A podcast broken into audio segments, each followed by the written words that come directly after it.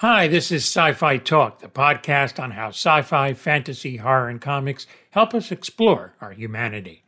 This week on Sci Fi Talk, my episode number eight, we kick things off with Sylvia De Fanti talking about her role in Warrior Nun. Uh, had reasons and motivations to be grateful and protect the institution, not just because of her faith, but because of the structure that was able in the past to protect her.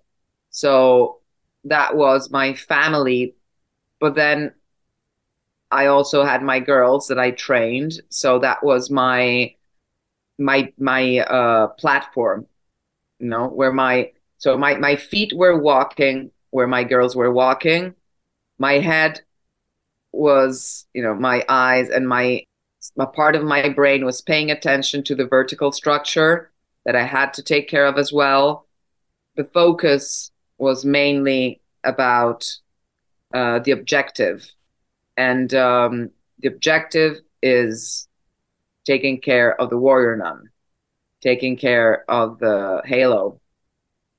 From season one to season two, there's there's a big transition because of what happens, and uh, so the stakes are really high yeah and at a point it's about choosing where to where to stand. Sci-fi talk returns in a moment. And this also kicks off sci-fi talk spring specials. And we started off the week with bruce campbell. Tuesday had a trio of short films on the red carpet at the tribeca film festival. And on wednesday we looked back on twilight's 10th anniversary. And thursday had the truth about killer robots Friday concluded with my episode Trends on Artificial Intelligence. Wednesday's interview was with Jennia D'Lima, book editor and coach. What do you think is the most common mistake that especially first time writers make?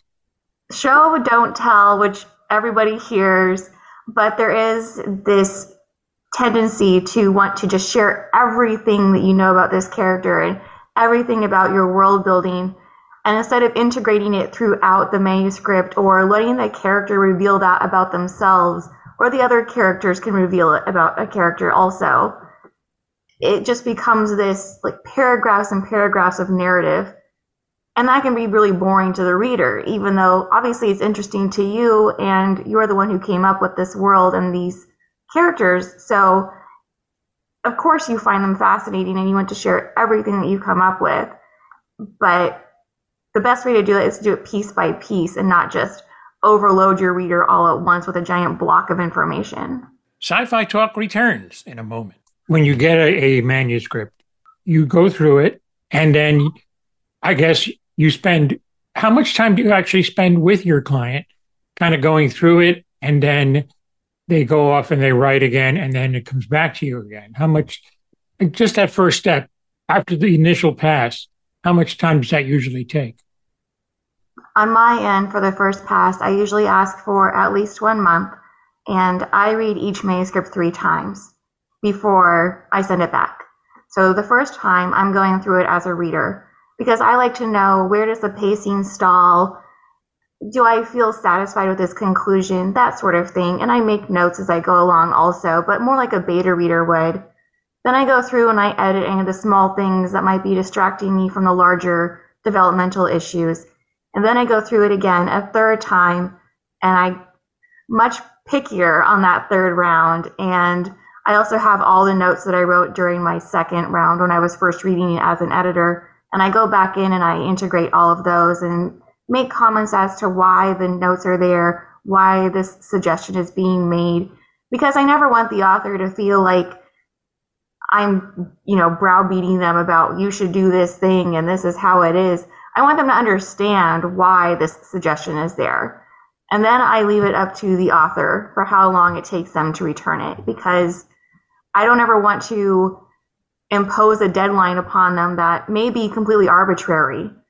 And I'd rather see them feel fulfilled with what they're able to get out of it and then turn it into me instead of, well, I rushed through. I'm still not really happy with chapter three, for instance, because I knew I had to get this back to you in four days. And so I just really pushed myself to do it.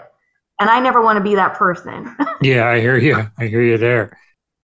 Friday concluded with my second episode on the Arrowverse, on The Flash, Season 1. Starting us off is The Flash himself, Grant Gustin. Will he be leading his own team as implied in the pilot episode, as Barry was in a coma for a reason I won't share just yet. Um, well, he definitely needs. I mean, if he woke up from the coma and was just by himself, I don't think it would go very well. So he definitely needs them right now. But uh, as Barry's kind of stubborn because he's always done his own thing a little bit. He's always been an outcast, and now he has these friends, but they're his powers, and I think he's gonna be. He's gonna let them kind of drive the car for a little bit. But yeah, I mean, he he may end up becoming the team leader because he's incredibly bright. Uh, they all are though, and but he also is stubborn. So I think sometimes he's going to not listen to their advice.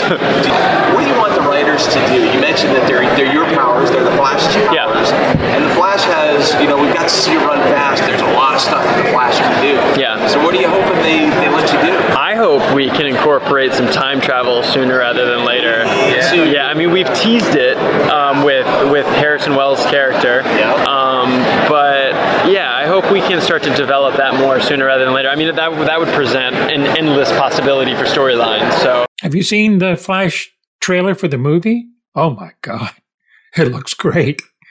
Anyway, that is episode eight of this week on Sci Fi Talk. Until next time, this is Tony Tellado.